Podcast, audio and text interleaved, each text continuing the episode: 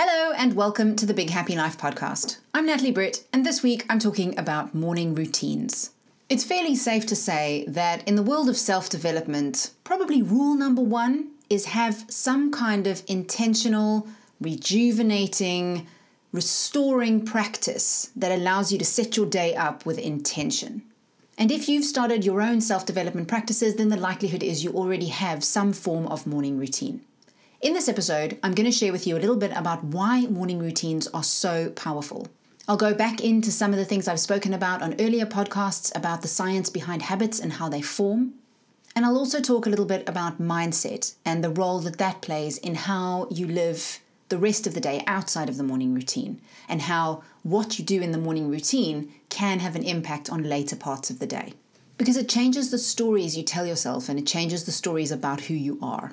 And finally, if you're new to morning routines or you just believe yourself to not be a morning person, the last part of the podcast will share with you some ideas to get you started so that you can also enjoy all the amazing benefits that come with a routine that's rejuvenating, intentional, and makes you feel like you can tackle absolutely anything. So let's dive in.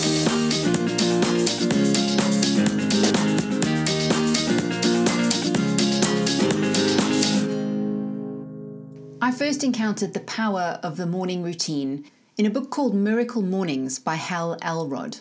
The title originally put me off, but it's turned out to be literal because the changes in my life have felt miraculous.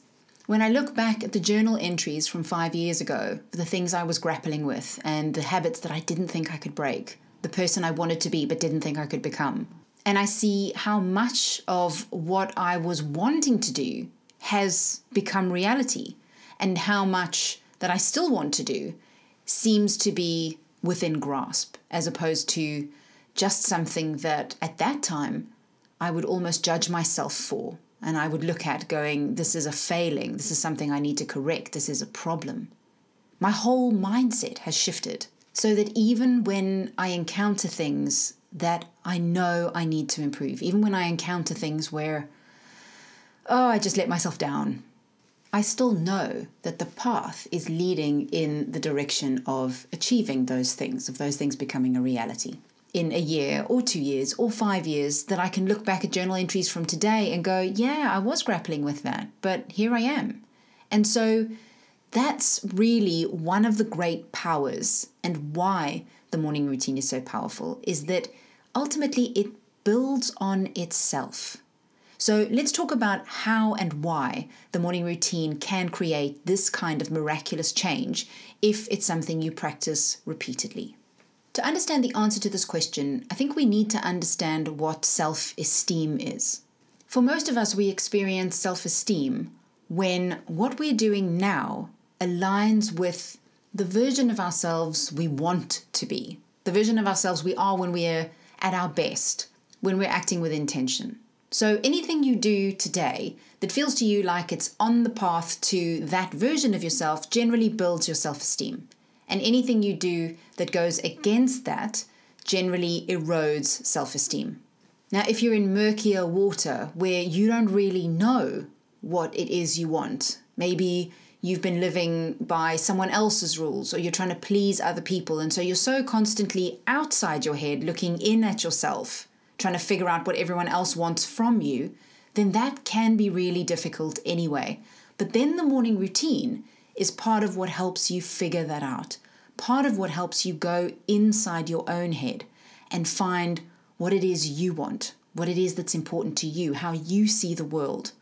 What are you satisfied with? What are you not satisfied with? What makes you feel good? What doesn't? And so, depending on the practices that you engage in in the mornings, those are the kinds of questions you begin to ask yourself and you begin to answer. And then eventually you arrive at what I've just described with that sense of self esteem that is coming from within you and is aligned with who you see yourself as being. And there are many practices within the morning routine that can help you do that work. And I'll talk about those a little bit later on. But really, regardless of where you are in your understanding of yourself and the you you want to be, the act of getting out of bed in the mornings and doing things that are specifically related to your intentions for how you want to live are ultimately self esteem building. Another reason that morning routines are so powerful is because a morning routine is what we would call a keystone habit. It's a habit that you can take up that will become the cornerstone, the starting point for other later positive habits that will build on top of it.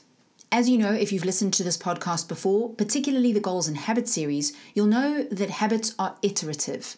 Whether they are good or bad, they build on each other over a period of time. So, a morning routine, particularly when you have a strong one that you really buy into, becomes a daily anchor point, a point from which you establish a keystone that allows you to move in the direction of all those things that you practice that build that self esteem. That's not to say that it's a guarantee that every day you practice a morning routine, you're suddenly going to be the best version of yourself.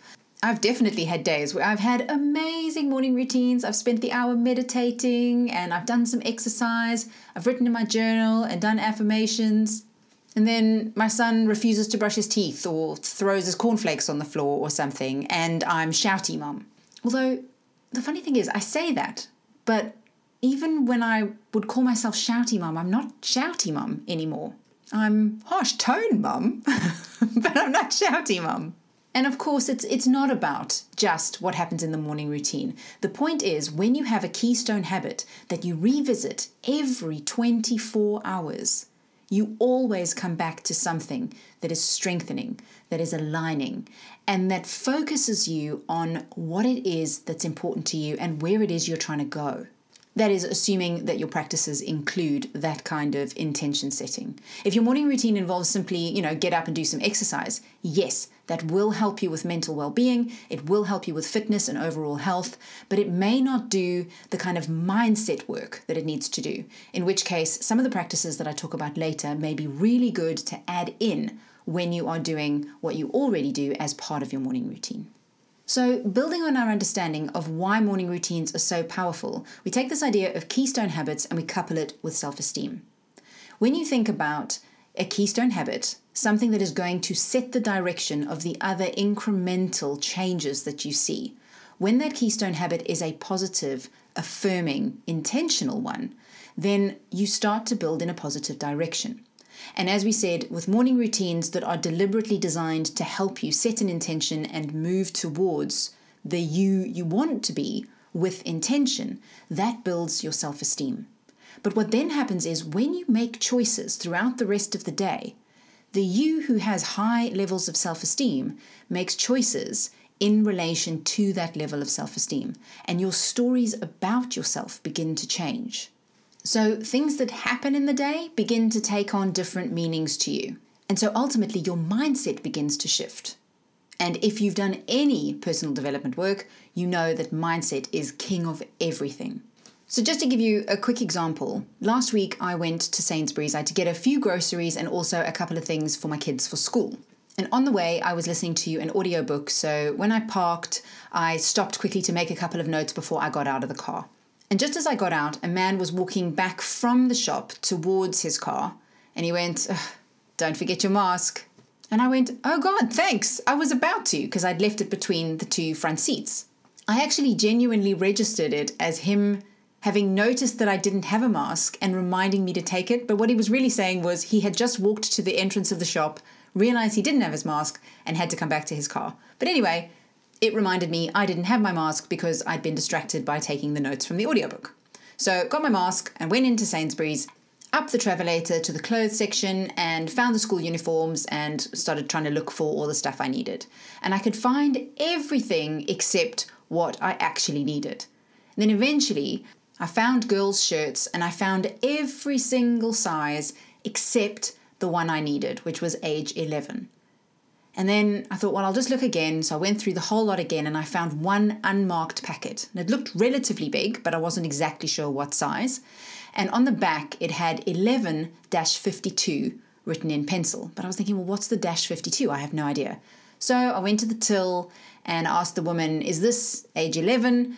So she had to undo the packaging and pull it all apart and try and find a label to see if it was age 11. And it turned out it was. And I was like, yes, what are the odds that the only unmarked packet is the one that I need? Fantastic. So I go to pay, And I normally keep my bank card with my phone. It's in the little kind of card section in the flap of the phone case. But my card wasn't there. And I was like, oh no. I must have left it at home. But I thought, well, I'll just root around in the shopping bags where I had previously just chucked my phone, thinking, you know, maybe on the odd chance it's fallen out of the case and into the shopping bag. So I root around, and in there I find my purse because I'm quite willy nilly with my purse as well, and I often leave it in the shopping bags, and there it was. So I had forgotten my card, but my purse was there, so I was able to pay for the shirts, and I got the sense of like, wow, what are the odds of so many things working in my favor? That was amazing. And I got home and I told my husband, and he kind of looked at me like, what? So you almost forgot your mask in the car, you found the only pack of shirts that had no label on it and therefore couldn't just buy them but had to go to the till. You then didn't have means of payment and then found your purse at the bottom of some shopping bags. And that is a good thing, yes? And in that moment, it hit me that that 20 minutes was the perfect metaphor for pretty much everything that happens in day to day life. That for someone else with different stories in their minds, that exact same encounter would have been evidence of a really bad day. That just everything's going wrong. It's nothing simple, nothing straightforward, everything's complicated, everything's more hassle than it needs to be. And so the story continues and it perpetuates. And then when you go on to do the next thing, it becomes an extension of that story. And that's the thing with morning routines is when you are really intentional about the stories that you allow your mind to start absorbing and paying attention to, it starts to shape the way you see everyday things. Because it's changing how you see yourself, it's changing the stories you're telling, it's changing where you place your focus, what you give your attention to, what floats to the surface. And when those things become positive, they just become really easy to deal with. Like my situation in Sainsbury's was one I left from bouncing because I felt like something really good had happened. And not only was it just a trip to Sainsbury's, it was a trip that somebody else might have taken to be a really bad one. And if you're wondering, you know, can you put all of that down to a morning routine? No, but you can put it down to a keystone habit that has had incremental effects on all other habits and has therefore made a difference to everyday life. And that's what anyone who has a powerful, intentional morning routine will tell you. And anyone who does comes to rely on that morning routine. So, what does it take to get to that point? What does it take to get to the point where the morning routine becomes something that feels this powerful, that feels like something that you kind of can't do without? Well, the rules of Keystone Habits are that you start with something that you can commit to and something that you feel really rewarded by doing. So we'll go into that in a little more detail in a few minutes. But before we do, I want to go through some of the key practices that are ideal to include in a morning routine. And then when we get to the part where we talk about how to do it, if it's not something you're comfortable doing yet, then the idea would be that you know what possible practices you would engage in, and you can maybe pick one or two of them that would help you get started. So let's start with the basics. Probably the easiest place to start is to just start doing things and seeing how they work for you. My starting point came, as I mentioned, from Miracle Mornings by Hal Elrod, and in that book, he talks about the savers. The savers are six morning practices. So it's S for silence, A for affirmations, V for visualization, E for exercise, R for reading, and S for scribing, because W didn't work for writing. In the beginning, I did all of those. And in Miracle Mornings, he claims that you can do them all within an hour. But I found to do them to the level that I wanted to do them, I needed around two hours. So over time, I've sort of honed my practices. And if you've listened to earlier podcasts, then you know that I tend to value silence, movement, which would fall under exercise here, and reading or writing. And whichever one I miss in the morning will generally get done at some other point in the day with regards to reading and writing. Affirmations and visualization were the two that for me fell away fastest, but that recently I have returned to. And that's because of something that I noticed as a flaw in the morning routine, which is it's an awful lot of doing. And for me, it came to feel really pushy. You know, you set your alarm, you wake up in the morning, you have to go and meditate, then you have to go and exercise, then you have to go and write something or read something, learn something, say your affirmations, visualize the future that you want. All the while with half your mind going, I just want to go back to bed. Can I go back to bed, please? Or at least that was my experience to begin with. But what I've discovered as time has gone on is that there is a mix of doing and letting happen, and that that mix is present throughout everything in our lives. It's another reason why I think the morning routine is such an important keystone habit for getting us started and creating those incremental changes that ultimately lead to the big changes we're all looking for. The balance between doing and letting happen kind of feels more spiritual, more energetic, and I think it requires an episode of its own for us to really think about that. But what I do want to draw your attention to when we talk about morning routine is if it's feeling like some kind of push towards something, if it's feeling like some kind of punishment, some kind of atonement, some kind of worthiness test, then the likelihood is that you are too far on the doing side and a little bit less on the side of just letting things unfold in a way that feels the best for you. I discovered that about two or three years into my morning routine practices. And so I introduced something quite recently, which I called the 60 minute retreat. I recorded an episode about it a while back. I'll put a link to that in the show notes, which you can find at bighappylife.co.uk. But basically, the gist of it is that rather than just waking up and doing a series of practices, you first focus on the feeling you would like to cultivate either just within your morning routine or perhaps throughout the day. And then you build the practices around cultivating that feeling. So, as an example, one of the things that I really wanted to cultivate in my own life was a sense of calm, patience. If you were to ask anyone who knew me as a child, the words hot tempered, fiery, huffy, impatient would probably be words you would hear. And in the early parts of my self development journey, those were things that I was trying to fix about myself. But what I've realized along the way is that we don't need to fix ourselves. There's nothing in us or about us that requires fixing. All we need to do is to think about the kind of lives we want to create for ourselves and then cultivate the daily habits that will build those lives. And for me, I wanted the kind of relationship with my kids that didn't involve shouting or harsh tones or any of the things that are unnecessary in their learning when they make mistakes and they do feel emotional and what they need is support and guidance, not judgment and impatience. But so often, those were the things they got from me. And so, what I looked at with the 60 minute retreat was to learn to practice those states or feelings. In my training as an NLP practitioner, one of the things we learned was there are no unproductive people, only unproductive states. And our states are largely determined by our feelings. So, learning to cultivate the feelings that you want helps you cultivate the states you want, which helps you become productive in the way you want. So, my goal was to bring those specific states and feelings into my life deliberately so that I would learn what they feel like and I would learn what brought them out in me so that I could cultivate them in other parts of life.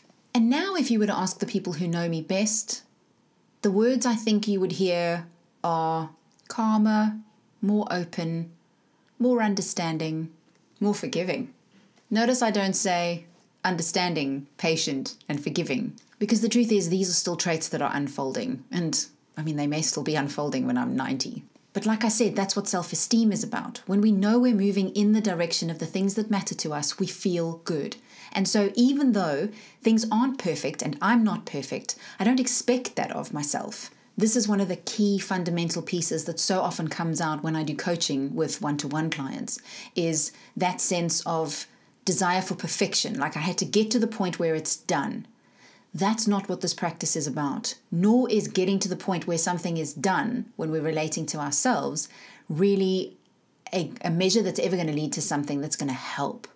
It's only ever about the unfolding. It's never about the arrival at some kind of destination. It's not like buying a house when we're talking about ourselves and our habits and our ways of being. So, yes, so the savers as acts that you can do become really powerful if you can align them with a particular feeling that you would like to cultivate, or align them with an intention that you have for the day. What is it that you want to bring to that day? How do you want to show up in your relationships, in your work, for yourself? And then you align the practices that you choose to do in the morning routine so that they help you kind of place your attention, place your focus on those things. That for me was a game changer in terms of creating the things I do in the morning, as opposed to just getting up and throwing on exercise clothes and getting started. One resource that has really helped me with that intention setting is the High Performance Planner. It's a journal that has a series of prompts in it, and it was created by Brendon Burchard, who wrote High Performance Habits, which was a book I read a few years back that I really loved.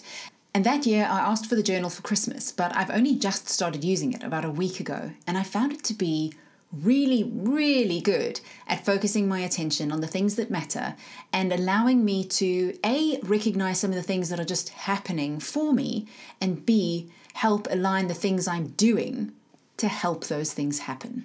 So it's an A4 book and it's a double page spread for each day and you get journal prompts in the morning, journal prompts in the evening, and then there's a section in the middle with half an hour time slots where you can put in different things that you're going to be doing in the day. Interestingly, for me, that's the part I use the least. So it's the morning and the evening prompts that help me think about the day that I'm finding most valuable.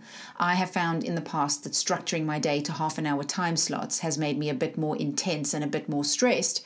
But actually, with this book, what I've ended up doing is by using the morning prompts, I then, in those half an hour time slots, only fill in the things that really matter, that I really want to make time for, that I definitely want to include in my day, and that if I have to make choices between them and other things, those are the things I want to do. And so it's really helped me to maintain focus on the things that are important. I don't know if you remember the episode with Nikki Abraham, who spoke about her favorite book, which was The One Thing. Well, this kind of helps with that. It's like, well, what is your one thing for today? Or what is your one thing for this morning and your one thing for this afternoon? And what are you going to do to make those things happen? So it's like a great combination of that intention setting and those action steps. The resource I was using before that is called the Five Minute Journal. That was recommended by Natasha Bray, who was also a guest on the podcast a few weeks back. This one's a lot quicker to fill in. It takes less than five minutes actually in the morning and then again in the evening. And it's really just asking you questions about things that you're grateful for, things that would make today really great for you.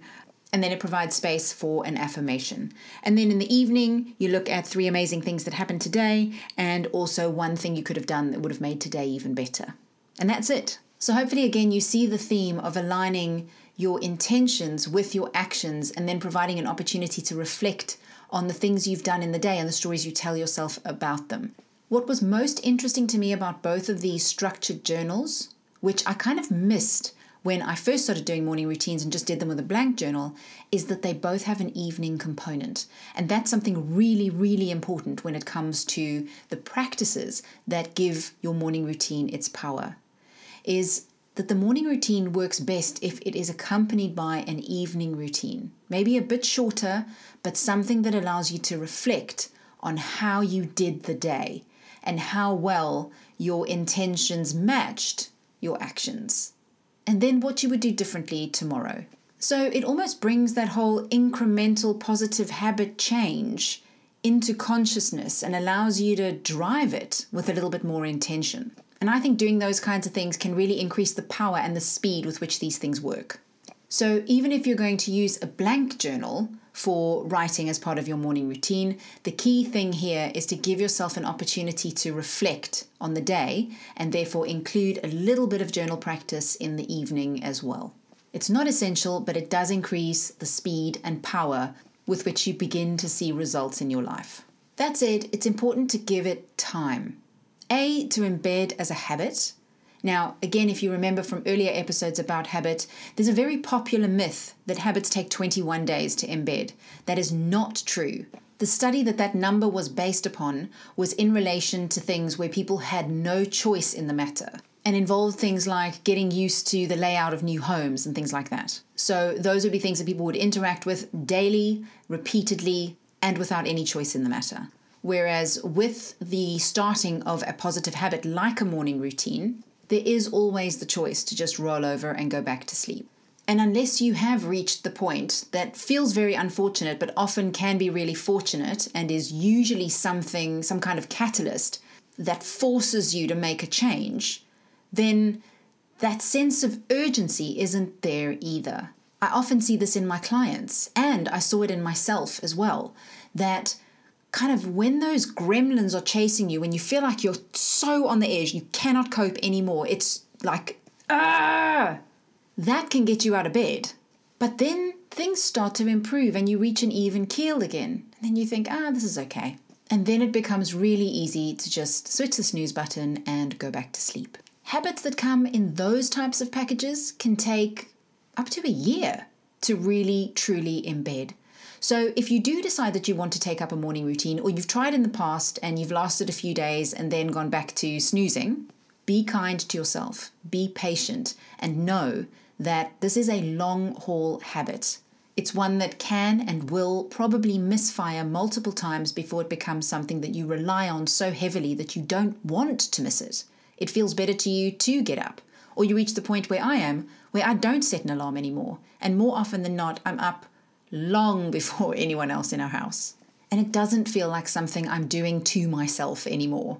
It feels like something I'm allowed to have for myself. It feels like a little gift every single day. And so, no matter what awaits me during the day, it's like I always know I have that hour or hour and a half that belongs to me for my stuff. So, how do you get started if you want that?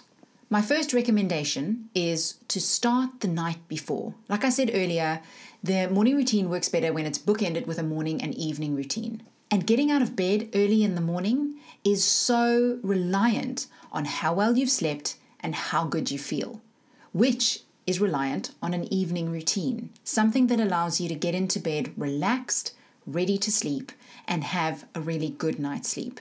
Now, there's so much more to sleep and the story of sleep, and for that, we need some sleep experts on the podcast, so look out for that.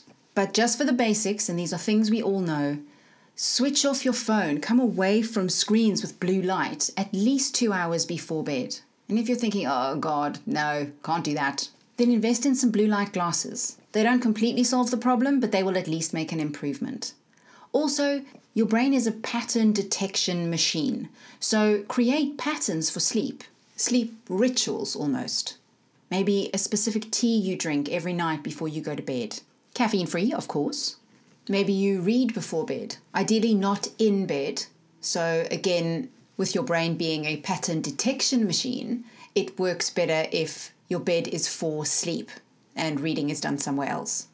Evening yoga is also really good, and there are loads of fantastic YouTube videos, sort of five or ten minutes long, for that. Pick something you really enjoy, something that relaxes you to such an extent that you feel great and you feel ready for sleep. This should feel like a treat. This is not a chore.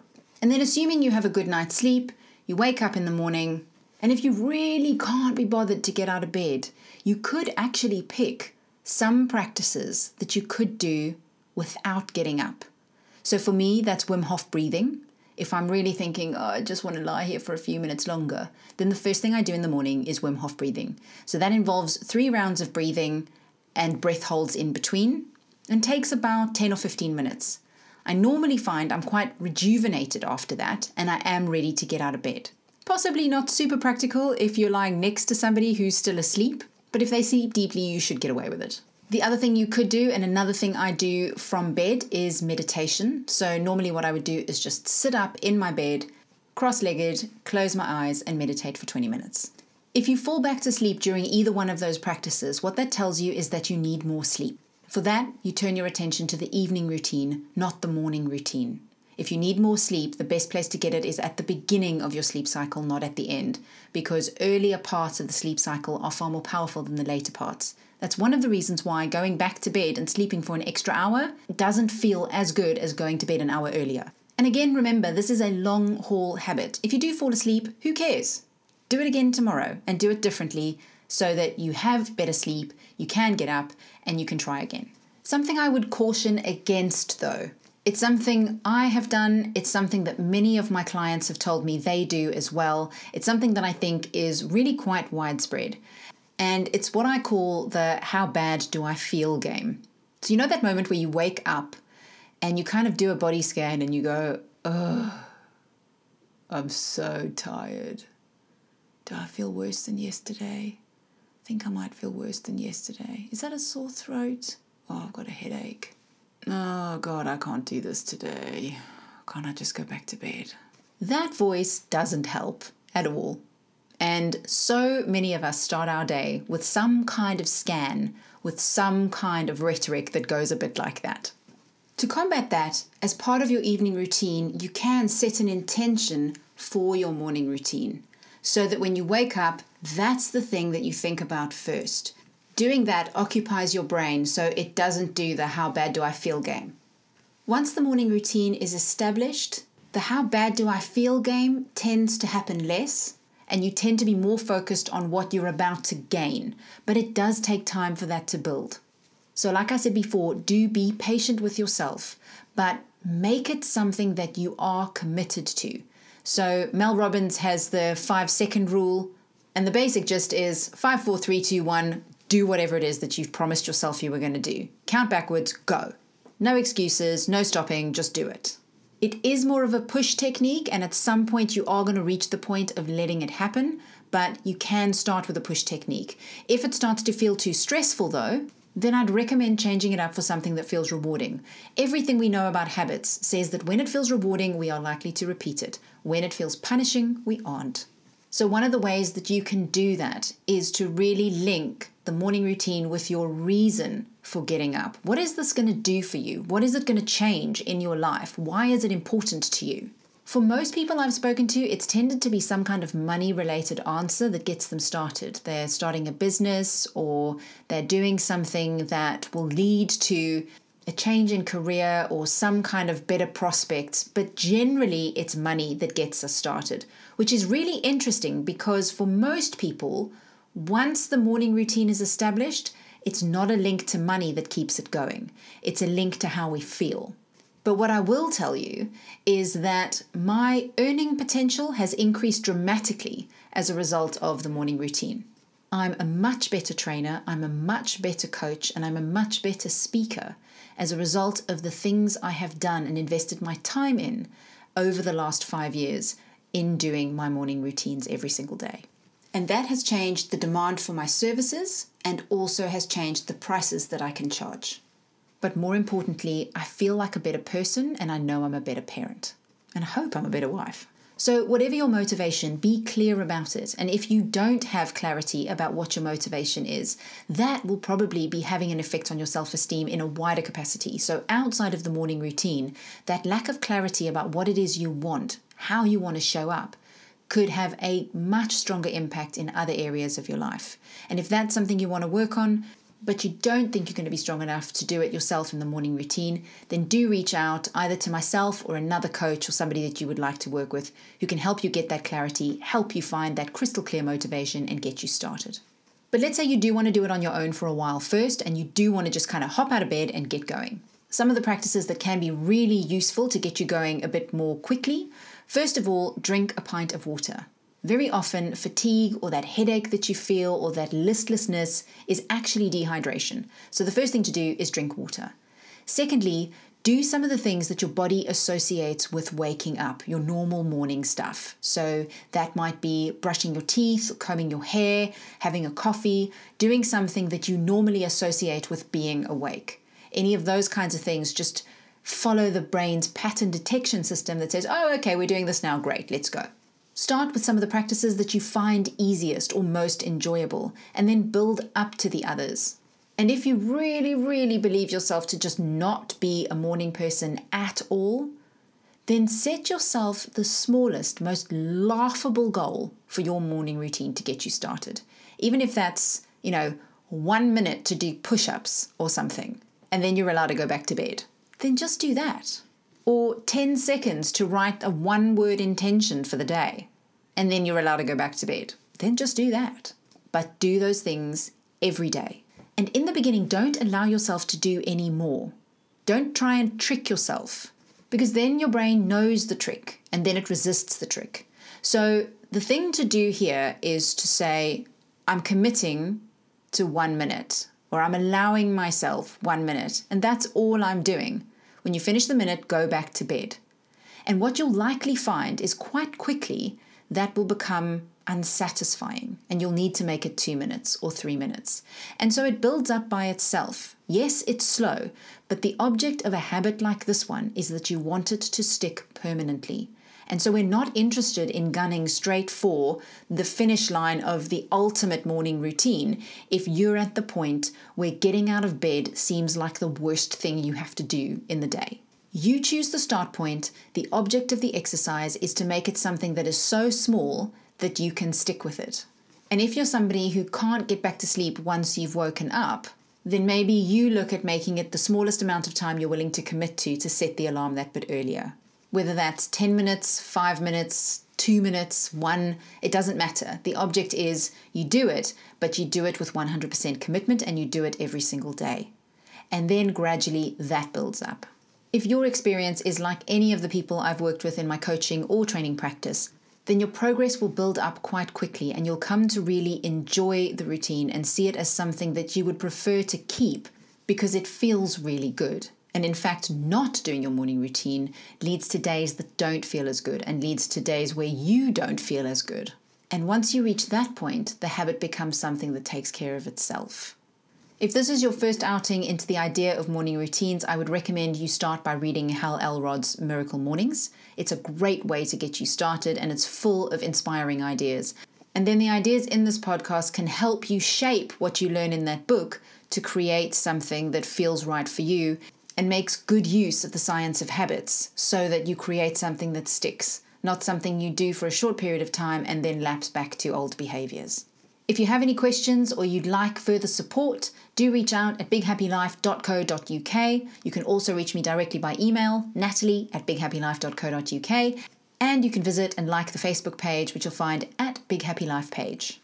As always, I would absolutely love to hear from you with your comments and questions, so please do get in touch. If you've enjoyed this episode, it would be a great help and a lovely boost if you would leave a review and also subscribe in whatever podcast app you are using. Next week, I have a great treat of an episode. I'm going to be talking to Hannah Richards, who is the owner of the Gut Clinic. And so I'll be continuing that question of how good is it possible to feel and continuing the theme from last week's episode where I spoke to Sharon and Loretta Gavin from the Detox Barn.